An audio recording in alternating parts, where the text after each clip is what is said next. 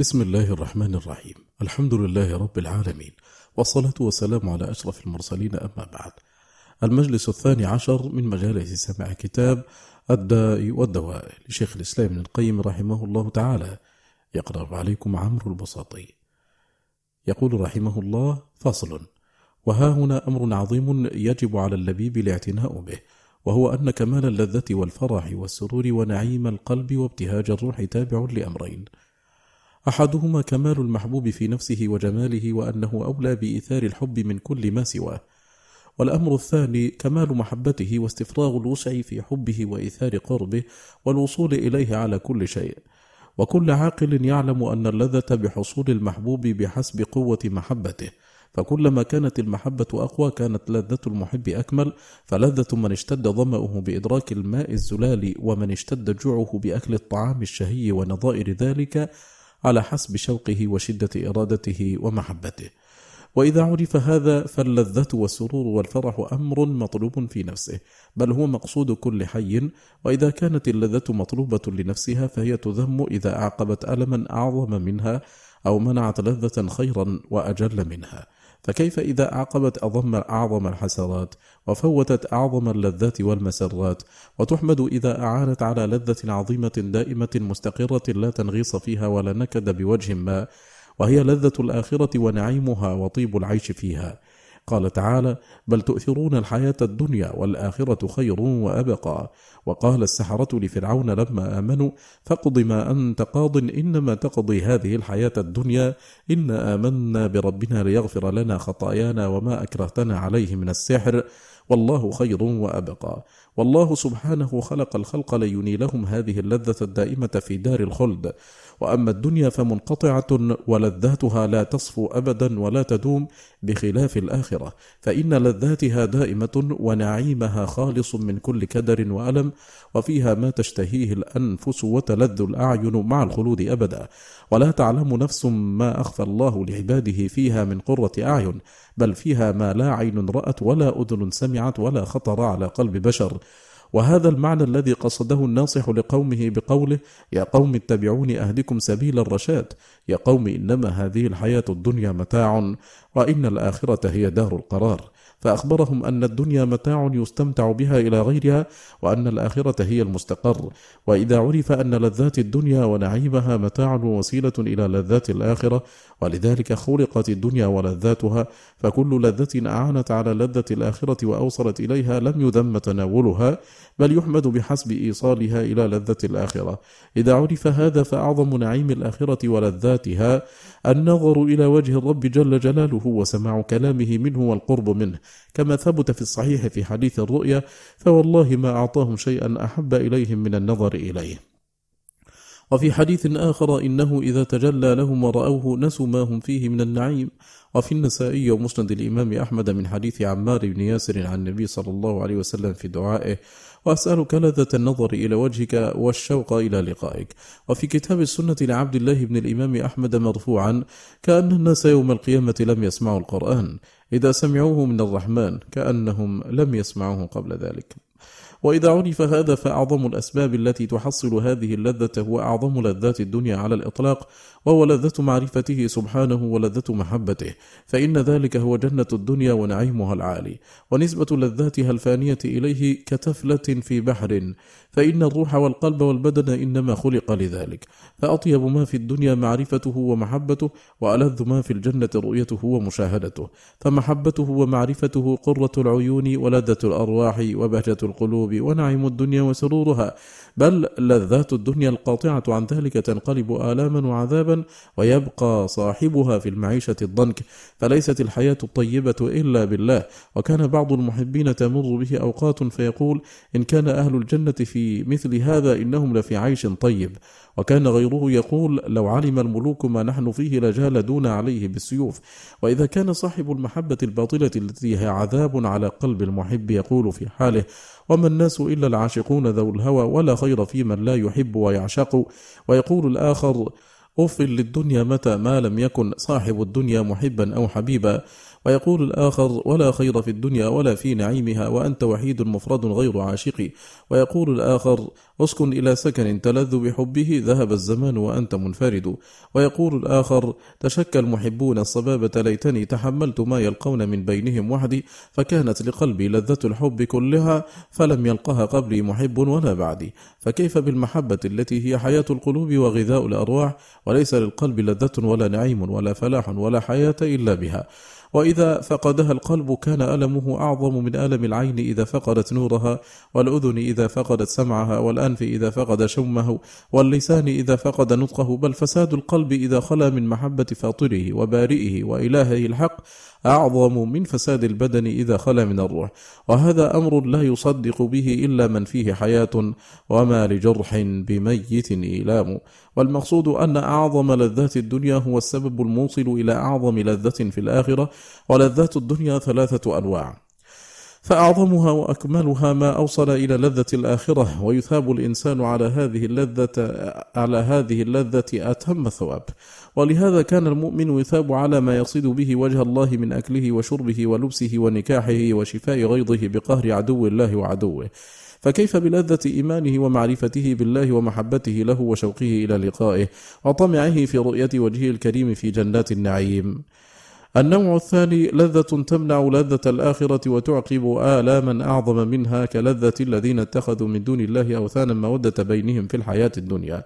يحبونهم كحب الله ويستمتعون بعضهم ببعض كما يقولون في الآخرة إذا لقوا ربهم. ربنا استمتع بعضنا ببعض وبلغنا أجلنا الذي أجلت لنا. قال النار مثواكم خالدين فيها إلا ما شاء الله. إن ربك حكيم عليم. وكذلك نولي بعض الظالمين بعضا بما كانوا يكسبون. واللذة أصحاب الفواحش والظلم والبغي في الأرض والعلو بغير الحق. وهذه اللذات في الحقيقة إنما هي استدراج من الله لهم ليذيقهم بها أعظم الآلام ويحرمهم بها أكمل اللذات. بمنزلة من قدم لغيره طعاما لذيذا مسموما يستدرجه به إلى هلاكه. قال الله عز وجل سنستدرجهم من حيث لا يعلمون وأملي لهم. إن كيدي متين. قال بعض السلف في تفسيرها كلما أحدثوا ذنبا أحدثنا له نعمة حتى إذا فرحوا بما أوتوا أخذناهم بغتة فإذا هم مبلسون فقطع دابر القوم الذين ظلموا والحمد لله رب العالمين. وقال تعالى في أصحاب هذه اللذات أيحسبون أنما نمدهم به من مال وبنين نسارع لهم في الخيرات بل لا يشعرون. وقال في حقهم فلا تعجبك أموالهم ولا أولادهم إنما يريد الله ليعذبهم بها في الحياة الدنيا وتزهق أنفسهم وهم كافرون. وهذه اللذات تنقلب آخرا آلاما من أعظم الآلام. كما قيل مآرب كانت في الحياة لأهلها عذابا فصارت في المعاد عذابا. النوع الثالث لذة لا تعقب لذة في دار القرار ولا ألم ولا تمنع أصل لذة دار القرار وإن منعت كمالها. وهذه اللذة المباحة التي لا يستعان بها على لذة الآخرة فهذه زمانها يسير ليس لتمتع النفس بها قدر ولا بد أن تشغل عما هو خير وأنفع منها. وهذا القسم القسم هو الذي عناه النبي صلى الله عليه وسلم بقوله كل له يلهو به الرجل فهو باطل. إلا رميه بقوسه وتأديبه فرسه وملاعبته امرأته فإنهن من الحق. فما أعان على اللذة المطلوبة لذاتها فهو حق وما لم يعن عليها فهو باطل. فصل.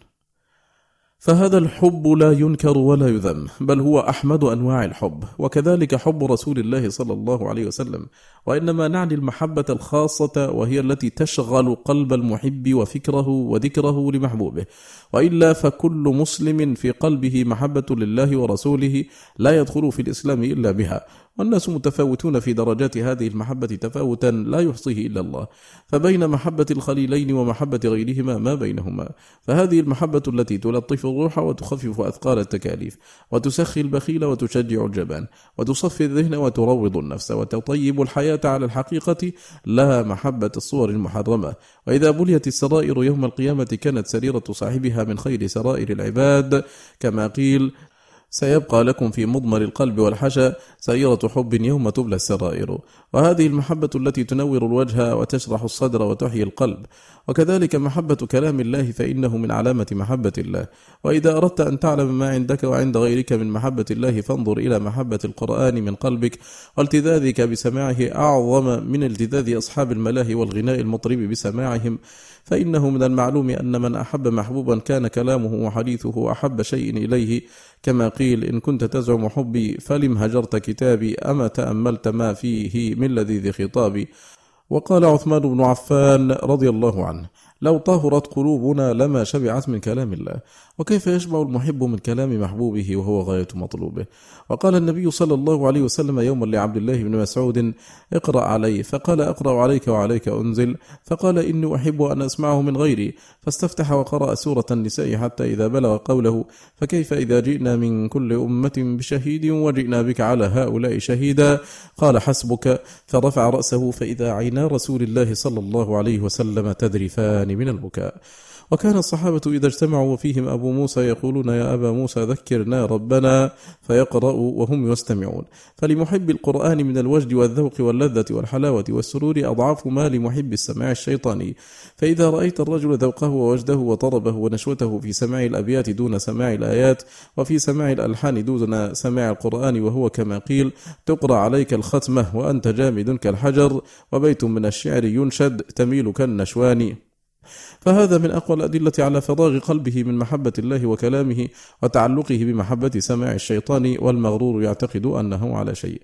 ففي محبة الله وكلامه ورسوله أضعاف وأضعاف ما ذكر ما ذكر السائل من فوائد العشق ومنافعه. بل لا حب على الحقيقة أنفع منه وكل حب سوى ذلك باطل إن لم يعن عليه ويشوق المحب إليه. فصل. وأما محبة النسوان فلا لوم على المحب فيها بل هي من كماله. وقد امتن الله سبحانه بها على عباده فقال ومن آياته أن خلق لكم من أنفسكم أزواجا لتسكنوا إليها وجعل بينكم مودة ورحمة إن في ذلك لآيات لقوم يتفكرون. فجعل المرأة سكنا للرجل يسكن قلبه إليها وجعل بينهما خالص الحب وهو المودة المقترنة بالرحمة. وقد قال تعالى عقيب ذكره ما أحل لنا من النساء وما حرم منهن يريد الله ليبين لكم ويهديكم سنن الذين من قبلكم ويتوب عليكم والله عليم حكيم. الله يريد أن يتوب عليكم ويريد الذين يتبعون الشهوات أن تميلوا ميلا عظيما. يريد الله أن يخفف عنكم وخلق الإنسان ضعيفا. ذكر سفيان الثوري في تفسيره عن ابن طاووس عن أبيه قال إذا نظر إلى النساء لم يصبر. وفي الصحيح من حديث جابر عن النبي صلى الله عليه وسلم أنه رأى امرأة فأتى زينب فقضى حاجته منها وقال إن المرأة تقبل في صورة شيطان وتدبر في صورة شيطان. فإذا رأى أحدكم امرأة فأعجبته فليأتي أهله فإن ذلك يرد ما في نفسه. ففي هذا الحديث عدة فوائد. منها الإرشاد إلى التسلي عن المطلوب بجنسه كما يقوم الطعام مقام الطعام والثوب مقام الثوب. ومنها الأمر بمداواة الإعجاب بالمرأة المورث لشهوتها بأنفع الأدوية وهو قضاء وطره من أهله وذلك ينقض شهوته لها. وهذا كما أرشد المتحابين إلى النكاح كما في سنن ابن ماجه مرفوعا لم ير للمتحابين مثل النكاح.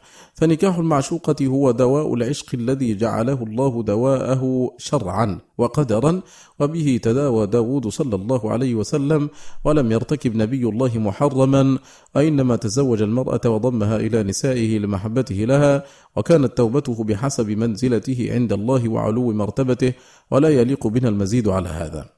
وأما قصة زينب بنت جحش فزيد كان قد عزم على طلاقها ولم توافقه وكان يستشير النبي صلى الله عليه وسلم في فراقها وهو يأمره بإمساكها فعلم رسول الله صلى الله عليه وسلم أنه مفارقها ولا بد فأخفى في نفسه أن يتزوجها إذا فارقها زيد. وخشي مقالة الناس أن رسول الله صلى الله عليه وسلم تزوج زوجة ابنه فإنه كان قد تبنى زيدا قبل النبوة والرب تعالى يريد أن يشرع شرعا عاما فيه مصالح عباده.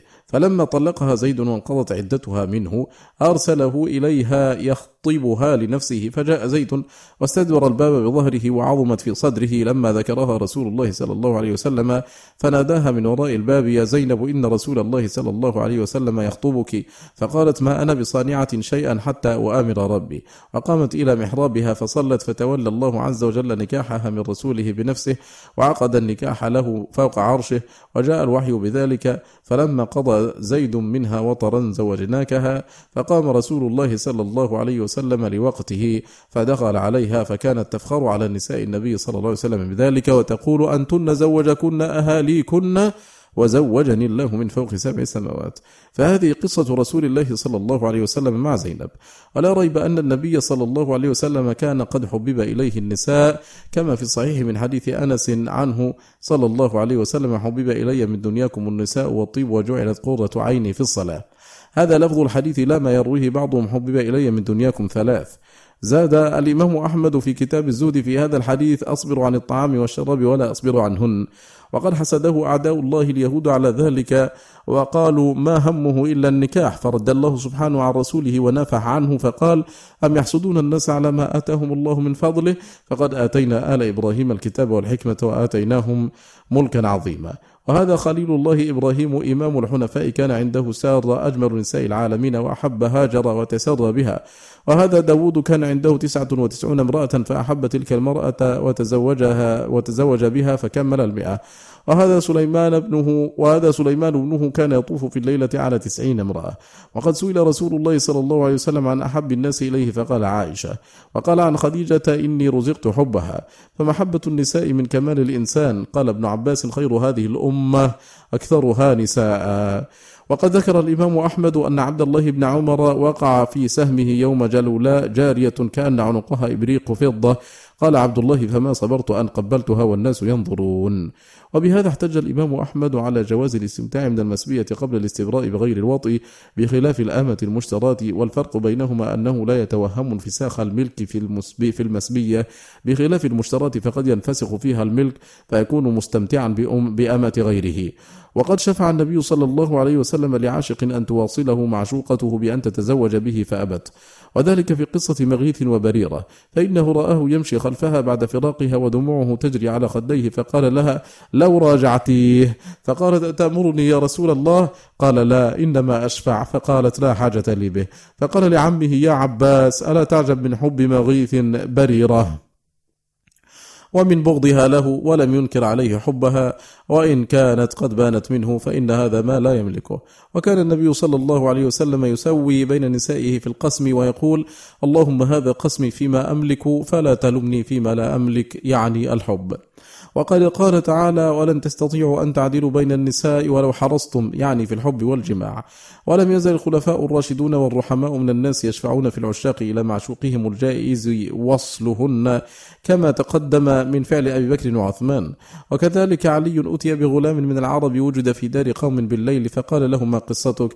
قال لست بسارق ولكني أصدقك. تعلقت في دار الرياحي خودة يدل لها من حسن منظرها البدر. لها في بنات الروم حسن ومنظر إذا افتخرت بالحسن جانبها الفخر فلما طلقت الدار من حر مهجة أتيت وفيها من توقدها الجمر. تبادر أهل الدار لي ثم صيحوا هو اللص محتوما له القتل والأسر.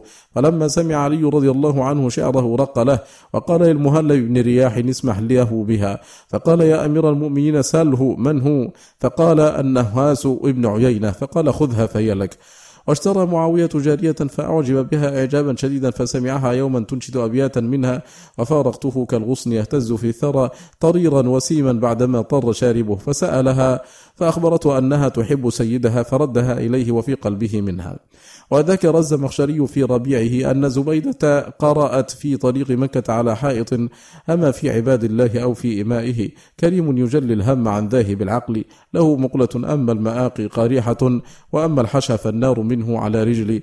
فنذرت أن تحتال لقائلهما إن عرفته حتى تجمع بينه وبين من يحبه. فبينما هي بالمزدلفة إذ سمعت من ينشد البيتين فطلبته فزعم أنه قالهما في ابنة عم الله.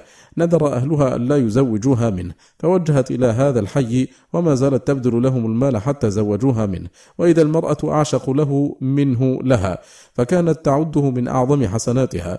وتقول ما أنا بشيء أسر مني من جمع بين ذلك الفتى والفتاة. قال الخرائطي وكان لسليمان بن عبد الملك غلام وجارية يتحابان فكتب الغلام لها يوما ولقد رأيتك في المنام كأن ما أعطيتني من ريق فيك البارد وكأن كفك في يدي وكأننا بتنا جميعا في فراش واحد فطفقت يومي كله متراقدا لأراك في نومي ولست براقدي فأجابته الجارية خيرا رأيت وكل ما أبصرته ستناله مني برغم الحاسد إني لأرجو أن تكون معانقي فتبيت مني فوق ثدي ناهدي وأراك بين خلاخلي ودمارجي وأراك فوق ترائبي ومجاسدي. فبلغ ذلك سليمان فأنكح الغلام وأحسن حالهما على فرط غيرته. وقال جامع بن مرخية سألت سعيد بن المسيب مفتي المدينة هل في حب دهماء من وزري؟ فقال سعيد بن المسيب إنما تلام على ما تستطيع من الأمر. فقال سعيد والله ما سألني أحد عن هذا ولو سألني ما كنت أجيب إلا به. فعشق النساء ثلاثة أقسام عشق هو قربة وطاعة وهو عشق الرجل امرأته وجاريته وهذا العشق نافع فإنه أدعى إلى المقاصد التي شرع الله لها النكاح وأكف للبصر والقلب عن التطلع إلى غير أهله. ولهذا يحمد هذا العاشق عند الله وعند الناس. وعشق هو مقت من الله وبعد من رحمته وهو أضر شيء على العبد في دينه ودنياه. وهو عشق المردان فما ابتلي به إلا من سقط من عين الله وطرده عن بابه وأبعد قلبه عنه. وهو من أعظم الحجب القاطعة عن الله كما قال بعض السلف إذا سقط العبد من عين الله ابتلاه بمحبة المردان. وهذه المحبة هي التي جلبت على قوم لوط ما جبلت فما أتوا إلا من هذا العشق. قال الله عز وجل لعمرك إنهم لفي سكرتهم يعمهون ودواء هذا الداء الدوي الإستعانة بمقلب القلوب وصدق اللجئ إليه والاشتغال بذكره والتعوض بحبه وقربه والتفكر في الآلم الذي يعقبه هذا العشق واللذة التي تفوته به فيترتب عليه فوات أعظم محبوب وحصول أعظم مكروه. فإن أقدمت نفسه على هذا وآثرته فليكبر عليها تكبيره على الجنازة وليعلم أن البلاء قد أحاط به. والقسم الثالث من العشق عشق مباح لا يملك كعشق من وصفت له امرأة جميلة أو رآها فجأة من غير قصد فأورثه ذلك عشقا لها ولم يحدث لها ذلك العشق معصية فهذا لا يملك ولا يعاقب عليه ولا أنفع له مدافعته والاشتغال بما هو أنفع له والواجب على هذا أن يكتم ويعف ويصبر على بلواه فيثيبه الله على ذلك ويعوضه على صبره لله وعفته وتركه طاعة هواه. وإيثار مرضاة الله وما عنده. فصل والعشاق ثلاثة أقسام. منهم من يعشق الجمال المطلق ومنهم من يعشق الجمال المقيد سواء طمع بوصاله أو لم يطمع. ومنهم من لم يعشق من لا يعشق إلا من يطمع في الوصول إليه. وبين هذه الأنواع تفاوت في القوة والضعف. فعاشق الجمال المطلق قلبه يهيم في كل واد وله في كل صورة جميلة مرادة يوما بحزوة ويوما بالعذيب ويوما بالعقيق ويوما بالخليصاء وتارة تنتحي نجدا وآونة شعب العقيق وطورا قصر تيماء. فهذا عشقه واسع ولكنه غير ثابت كثير التنقل. يهيم بهذا ثم يعشق غيره ويسلاهم من وقته حين يصبح. وعاشق الجمال المقيد أثبت على معشوقه وأدوم محبة له ومحبته أقوى من محبة الأول لاجتماعه في واحد. وتقسم الأولى ولكن يضعفها عدم الطمع في الوصل. وعاشق الجمال الذي يطمع في وصاله أعقل العشاق وأعرفهم وحبه أقوى لأن الطمع يمده ويقويه. فصل. وأما حديث من عشق فعف فهذا يرويه سويد بن سعيد فقد أنكره حفاظ الإسلام عليه. قال ابن عدي في كامله هذا الحديث أحد ما أنكر على سويد. وكذا ذكره البيهقي وابن طاهر في الذخيرة والتذكرة وأبو الفرج بن الجوزي وعده في الموضوعات. وأنكره أبو عبد الله الحاكم على تساهله وقال أنا أتعجب منه. قلت والصواب في الحديث أنه من كلام ابن عباس رضي الله عنهما موقوفا عليه. فغلط سويد في رفعه. قال محمد بن خالف بن المرزبان حدثنا أبو بكر الأزرق عن سويد به فعاتبته على ذلك فأسقط ذكر النبي صلى الله عليه وسلم فكان بعد ذلك يسأل عنه يسأل عنه فلا يرفعه. ولا يشبه هذا كلام النبوة. وأما رواية الخطيب له عن الأزهري حدثنا المعافى بن زكريا حدثنا قطبة بن الفضل حدثنا أحمد بن محمد بن مسروق حدثنا سويد حدثنا ابن مسهر عن هشام بن عروة عن أبيه عن عائشة مرفوعا فمن أبيان الخطأ ولا يحتمل هشام عن أبيه عن عائشة مثل هذا عند من شم أدنى رائحة من الحديث. ونحن نشهد الله أن عائشة ما حدثت بهذا عن رسول الله صلى الله عليه وسلم قط ولا حدث به عنها عروة ولا حدث به عنه هشام قط. وأما حديث ابن الماجشون عن عبد العزيز بن أبي حازم عن ابن أبي نجيح عن مجاهد عن ابن عباس مرفوعا فكذب على ابن الماجشون فإنه لم يحدث بهذا ولا حدث به عنه الزبير بن بكار.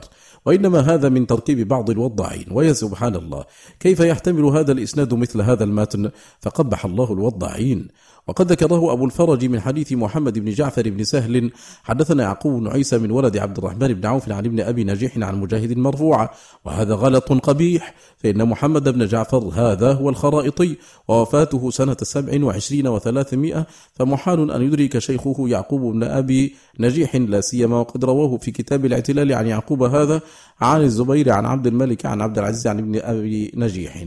والخرائطي هذا مشهور بالضعف في الرواية ذكره أبو الفرج في كتاب الضعفاء. وكلام حفاظ الإسلام في إنكار هذا الحديث هو الميزان وإليهم يرجع في هذا الشأن. وما صححه بل ولا حسنه أحد يعول في علم الحديث عليه ويرجع في التصحيح إليه ولا من عادته التساهل والتسامح فإنه لم يطنف نفسه له. ويكفي أن ابن طاهر الذي يتساهل في أحاديث التصوف ويروي منها الغث والسمين والمنخنقة والموقودة قد أنكره وحكم ببطلانه.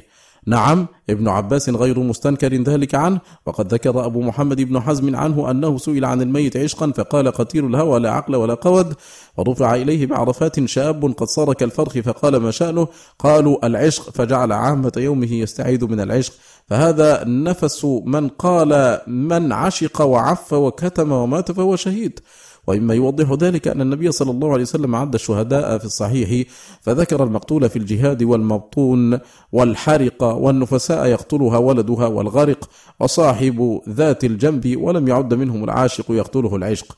وحسب قتيل العشق أن يصح له هذا الأثر عن ابن عباس على أنه لا يدخل تحته حتى يصبر لله ويعف لله ويكتم لله وهذا لا يكون إلا مع قدرته على معشوقه وإيثار محبة الله وخوفه ورضاه. وهذا من أحق من دخل تحت قوله وأما من خاف مقام ربه ونهى النفس عن الهوى فإن الجنة هي المأوى. وتحت قوله ولمن خاف مقام ربه جنتان.